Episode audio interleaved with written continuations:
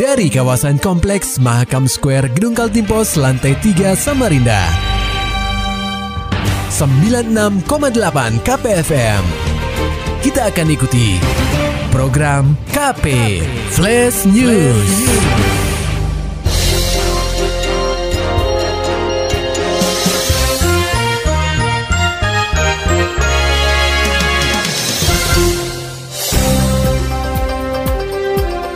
Anda sedang menyimak program K P Flash News bersama saya, Agung Pratama.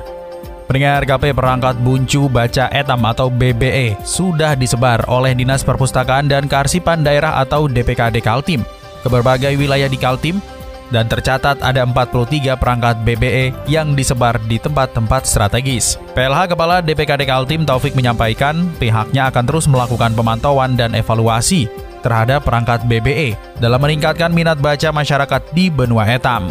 Jika penggunaannya bagus, tentu perangkat B B E akan lebih banyak disebar ke kabupaten kota.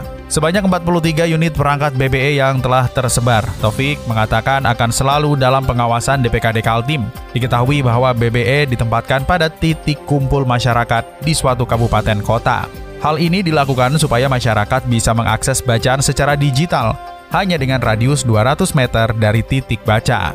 Lebih lanjut, Taufik berharap agar masyarakat bisa mendukung program B B E untuk meningkatkan budaya literasi, serta dapat dimanfaatkan oleh masyarakat yang punya akses dekat dengan lokasi unit B B E ini. Pendengar, K P Tour Library Kaltim dua ribu dua puluh tiga akan hadir kembali di benua etam. Rencananya tur kali ini akan dihelat pada tiga belas sampai dua puluh November mendatang di wilayah utara Kaltim.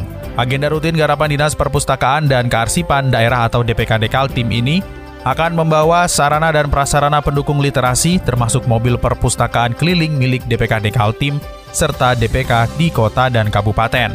P L H Kepala D P K D Kaltim Taufik memaparkan ada dua belas mobil perpustakaan keliling yang akan mengikuti tur ke wilayah utara seperti Samarinda, Bontang, Kutai Timur, dan akan berakhir di Berau. Untuk serangkaian kegiatan tidak akan jauh berbeda dari tahun sebelumnya, termasuk kegiatan mendongeng, menulis, dan membaca bersama untuk anak-anak tingkat PAUD, T K, dan S D.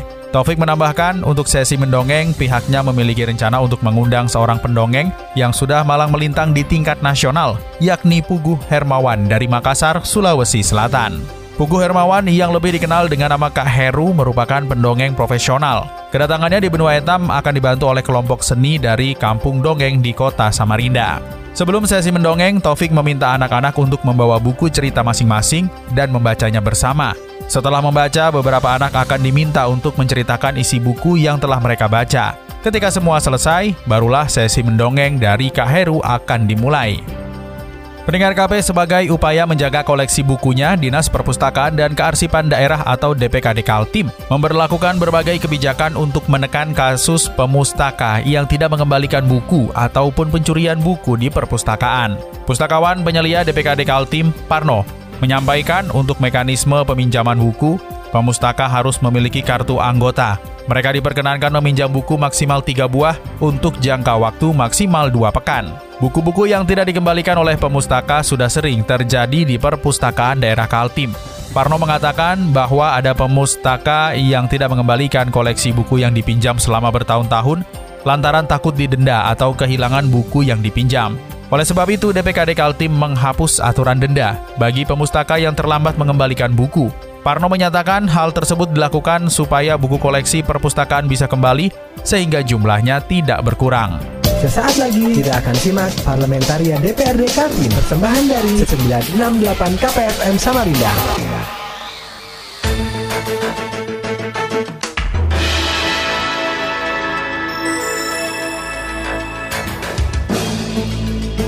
Pendengar, K P pasca disahkan anggota Komisi empat D P R D Kaltim dorong Pemprov sosialisasikan Perda P U G ke O P D. Laporan selengkapnya akan disampaikan reporter K P F M Samarinda, Muhammad Nur Fajar.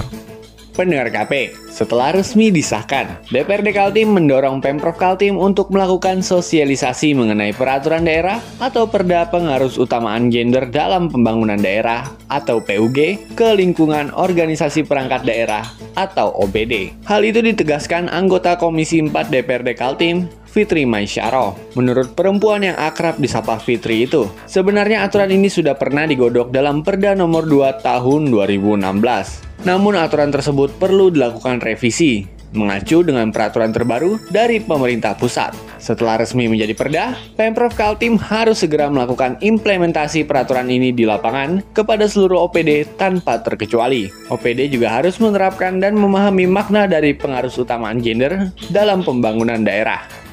Ya, jadi ya harapannya sebetulnya setelah perda ini disahkan, uh, Sekda dalam hal ini sebagai penanggung jawab tertingginya dapat mensosialisasikannya ke seluruh perangkat daerah. Bahkan bila perlu dalam penganggaran dan seterusnya ada prasyarat ya untuk bisa di O P D O P D lain untuk bisa uh, dipastikan ya anggaran-anggaran uh, yang ada itu uh, memperhatikan persoalan P O D ini. Lebih lanjut, Fitri berharap Sekretaris Daerah selaku penanggung jawab tertinggi diharapkan dapat melakukan sosialisasi kepada seluruh perangkat daerah. Bahkan jika perlu, dalam penganggarannya ada prasyarat kepada O P D sehingga anggaran yang tersedia dapat memperhatikan persoalan pengaruh utamaan gender. K P F M Samarinda, Muhammad Nur Fajar melaporkan. Pendengar K P, maraknya kasus perundungan yang terjadi di kalangan pelajar mendapat perhatian dari Ketua Komisi empat D P R D Kaltim, Ahmad Reza Fahlevi. Menurut legislator yang akrab disapa Reza itu, aksi perundungan tidak hanya secara langsung. Terkadang tindakan bullying juga terjadi di sosial media. Hal tersebut cenderung terjadi lantaran kurangnya pemahaman pelajaran Pancasila dan kepedulian orang tua kepada anaknya. Sebagai solusi, politisi Gerindra itu menekankan kepada orang tua akan pentingnya memberi kepercayaan kepada guru saat anak-anak berada dalam lingkungan sekolah. Sementara ketika di rumah, orang tua berperan memberikan nilai-nilai moral dan mendampingi perkembangan anak dengan penuh kasih sayang. Dari pengawasan eh, keluarga dulu, dari orang tua bagaimana mengawasi eh, anak-anaknya yang ada di rumah, kemudian juga bagaimana dengan pihak dari sekolah, kemudian juga bagaimana dengan lingkungan, dan tentunya ini kan eh, kerjasama antara eh, masyarakat dengan pemerintah serta juga dengan aparat hukum. Jika seandainya memang kita tidak bisa membatasi hal-hal yang begini karena sudah marak begini, ya tentunya dari kita berharap dari eh, pemerintah sendiri bisa mematikan akun-akun tersebut, termasuk juga dengan eh, mencari siapapun yang menjadi eh, apa namanya I D eh, apa sumber daripada cybernya, cybernya gitu.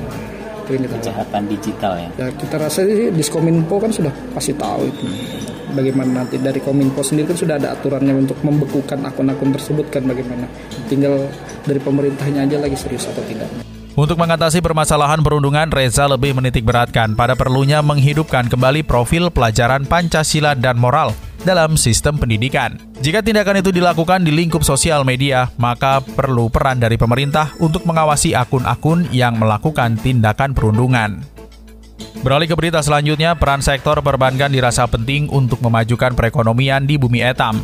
Hal tersebut diutarakan anggota Komisi dua D P R D Kaltim, Agil Suwarno, baru-baru ini. Agil menuturkan perbankan memiliki peran untuk memberikan modal bagi masyarakat pengguna jasa keuangan seperti pelaku usaha, baik besar, menengah, maupun pelaku kecil. Agil mengatakan dengan cara itu, bukan tidak mungkin kedepannya ekonomi di Kaltim bisa terus berkembang pesat, seiring dengan hadirnya Ibu Kota Nusantara atau I K N. Politisi P D I P ini juga menekankan kepada pemerintah untuk berupaya meningkatkan perekonomian dalam hal perdagangan dan industri, investasi, serta menuntaskan kemiskinan melalui perbaikan ekonomi rakyat. Pendengar K P, sebanyak tiga ratus lima puluh siswa dan siswi Madrasah Sanawiyah atau M T S Negeri Samarinda menyambangi kantor D P R D Kaltim dalam rangka peningkatan mutu pembelajaran proyek penguatan profil pelajar Pancasila atau P lima tentang suara demokrasi pada Rabu delapan November dua ribu dua puluh tiga lalu. Ratusan pelajar tersebut dibekali pengetahuan berkaitan tentang motivasi kepemimpinan dan kiat serta tantangan menjadi pemimpin. Materi secara langsung disampaikan oleh Wakil Ketua Komisi empat D P R D Kaltim, Puji Setyowati, dan anggota Komisi empat D P R D Kaltim, Fitri Maisyaroh. Menurut Puji, kegiatan ini adalah langkah strategis yang dilakukan oleh M T S Negeri Samarinda dalam rangka mempersiapkan sumber daya manusia yang sehat, pintar, cerdas, dan juga unggul. Paling penting, mereka diharapkan mempunyai daya saing dan karakter yang baik. Apresiasi itu diberikannya mengingat kunjungan M T S Negeri Samarinda ke D P R D Kaltim ini merupakan bagian daripada proses pembelajaran putra-putri peserta didik dalam menumbuhkan karakter kepemimpinan di P lima. Lebih lanjut, politisi Partai Demokrat ini berharap kurang lebih dua puluh enam tahun lagi, mereka yang merupakan generasi Z berumur tiga belas atau empat belas tahun ini adalah calon-calon pemimpin ke depan. Oleh sebab itu, pihaknya perlu mempersiapkan mereka tidak hanya secara ilmu pengetahuan, tetapi juga bagaimana kepekaan sosial di dalam menghadapi perubahan-perubahan di era digitalisasi dan juga bagaimana menumbuhkan karakter bagi anak-anak didik. Sementara itu, pendengar K P, dalam Undang-Undang Nomor dua puluh Tahun dua ribu dua puluh tiga tentang Aparatur Sipil Negara atau A S N, penataan pegawai honorer harus diselesaikan selambat-lambatnya pada Desember dua ribu dua puluh empat. Namun, pemerintah berencana pada dua puluh delapan November mendatang penghapusan tenaga honorer sudah selesai dilaksanakan. Merespon kebijakan pemerintah pusat, Wakil Ketua D P R D Kaltim Muhammad Samsun menegaskan bahwa pihaknya keberatan perihal penghapusan tenaga honorer di instansi pemerintah. Alasannya karena masih banyak masyarakat di benua Etam yang menggantungkan hidupnya pada tenaga honorer. Apabila penghapusan tenaga honorer tidak dibarengi dengan jaminan, seperti contoh diangkatnya mereka menjadi pegawai pemerintah dengan perjanjian kerja atau P tiga K, bukan tidak mungkin pemerintah akan menambah jumlah pengangguran baru yang sangat merugikan masyarakat. Oleh sebab itu, Samsun menekankan kepada pemerintah pusat agar Kaltim diberikan keistimewaan untuk mempertahankan tenaga honorer di lingkungan pemerintahannya. Samsun menambahkan pihaknya sudah berkomitmen untuk mempertahankan tenaga honorer. Lebih lanjut, politisi P D I P ini berharap pemerintah pusat dapat memberikan solusi yang adil dan bijak bagi tenaga honorer yang telah mengabdi selama bertahun-tahun di lingkungan pemerintahan.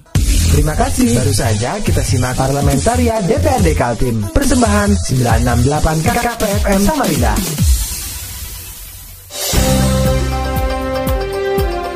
Kita beralih ke dunia olahraga, pendengar K P. Tingkatkan kemampuan pelatih, Koni Kaltim adakan coaching klinik. Laporan selengkapnya akan disampaikan reporter K P F M Samarinda, Maulani Alamin. Pendengar K P, sebuah kegiatan untuk meningkatkan kapasitas pelatih di berbagai cabang olahraga digelar. Bimbingan teknis tersebut terselenggara sebagai persiapan Kaltim untuk menghadapi Pekan Olahraga Nasional atau P O N ke dua puluh satu tahun dua ribu dua puluh empat di Aceh dan Sumatera Utara. Pelatihan pelatih atau coaching klinik ini terpusat di Sekretariat Koni Kaltim, Jalan Kesuma Bangsa, Samarinda pada Sabtu sebelas November dua ribu dua puluh tiga. Pelatih untuk menambah pengetahuan terutama di aspek pelatihan fisik. Kami simpulkan kemarin dalam tes fisik yang kita lakukan di Bimpres yang dikomandani oleh Pak Igo, kita mencatat tiga puluh lima persen. Atlet kita memang di bawah target, sehingga bisa kita evaluasi yang benar-benar bisa lolos medali medali emas sudah ketahuan. Saya tidak sebut cabur apa saja, tetapi memang ya itulah harapan kami, sehingga nanti kami mohon dengan Pak Didik ini bisa menjadi evaluasi, evaluasi kita bersama bagaimana kita bisa memperbaiki pengetahuan terutama di aspek pelatihan fisik. Demikian Ketua Koni Kaltim Rusdian Syaharas dalam sambutannya pada pembukaan pelatihan tersebut. Sementara itu, salah satu narasumber coaching klinik, Didik Jafar, menerangkan pelatihan ini fokus pada peningkatan prestasi. Pelatih adalah pilar penting dalam meningkatkan kualitas tersebut. Sifatnya hanya penyegaran. Karena ini di awal, eh, saya lebih menegaskan ke filosofinya, filosofi kepelatihannya. Jadi kita sebagai seorang pelatih harus berfalsafah yang selama ini memang sering di ya boleh dikatakan ditanggalkan tanpa disadari gitu ya. Padahal ini penting sekali. Maulani Alamin melaporkan untuk K P F M Samarinda. Maulani Alamin, Muhammad Nur Fajar, K P F M Samarinda. Serta dapatkan berita-berita selengkapnya di w w w titik sembilan enam delapan k p f m titik co titik i d. Demikian tadi telah kita simak rangkaian berita-berita yang terangkum dalam program K P Flash News. Persembahan dari sembilan enam koma delapan K P F M. Terima kasih dan sampai jumpa.